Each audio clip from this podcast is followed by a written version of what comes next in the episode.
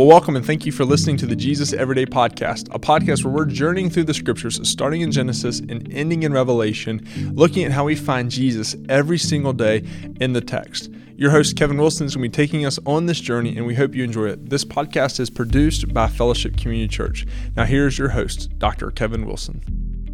Welcome again to the Jesus Everyday Podcast, where every word, thought, verse, and chapter of the scripture, where they point to Jesus, uh, my name is Kevin. I'm so glad to be with you again for week 12, day 4, Deuteronomy 24 through 28, marriage, divorce, promises, and blessings.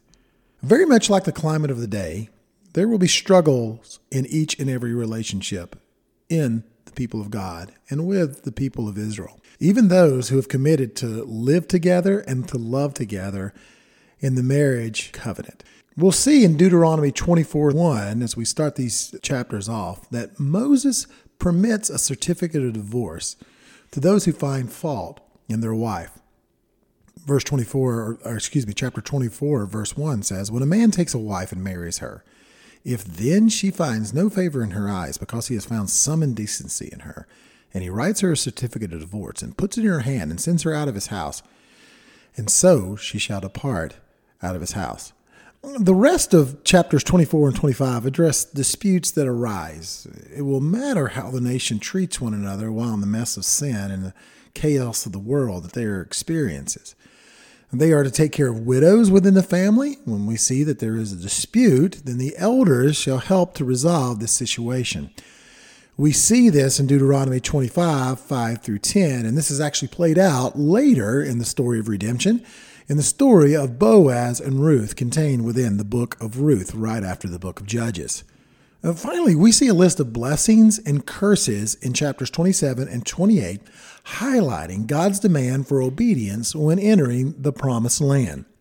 Deuteronomy 28, 58 through 61 states, If you are not careful to do all the words of this law that are written in this book, that you may fear this glorious and awesome name, the Lord your God.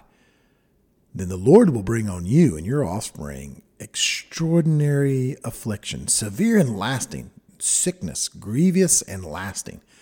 And he will bring upon you again all the diseases of Egypt, of which you were afraid, and they shall cling to you. Every sickness also and every affliction that is not recorded in the book of this law, the Lord will bring upon you until you are destroyed. At first glance, it seems that God is only concerned with behavior modification.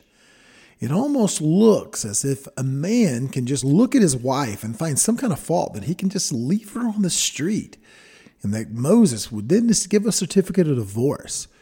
It seems like that if they don't keep the law, that diseases and heartache will be a part of it, and that God is only concerned about behavior modification. But that is not what God is concerned about at all. You see, God is so much concerned with our heart. And this is where we see Jesus, especially when we talk about the issue of divorce.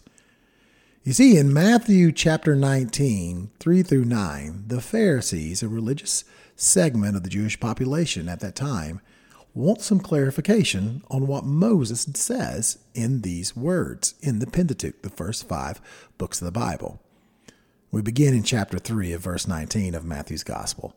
And the Pharisees came up to him and tested him by asking, Is it lawful to divorce one's lot wife for any cause? He answered, Have you not read that he who created them from the beginning made them male and female? And said, Therefore a man shall leave his father and his mother and hold fast to his wife, and the two shall become one flesh. So they are no longer two, but one flesh. What therefore God has joined together, let no man separate. They said to him, Then why did Moses command one to give a certificate of divorce and to send her away? He said to them, Because of your hardness of heart, Moses allowed you to divorce your wives. But from the beginning it was not so.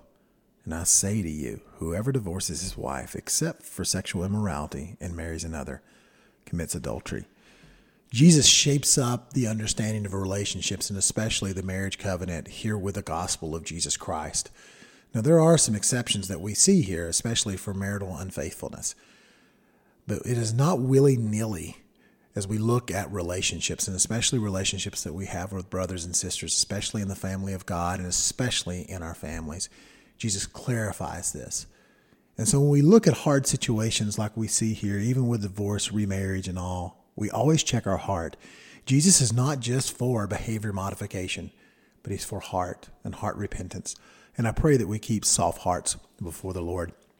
I hope this encourages you and helps you in your understanding of the Bible, and also as you continue to walk with Christ each and every day as you abide in Jesus. Here, we want to help you on the Jesus Everyday podcast. So join us again tomorrow for week 12, day five, as we'll look at the final words of Moses and we'll wrap Deuteronomy up. I hope that you join us again tomorrow on the Jesus Everyday podcast.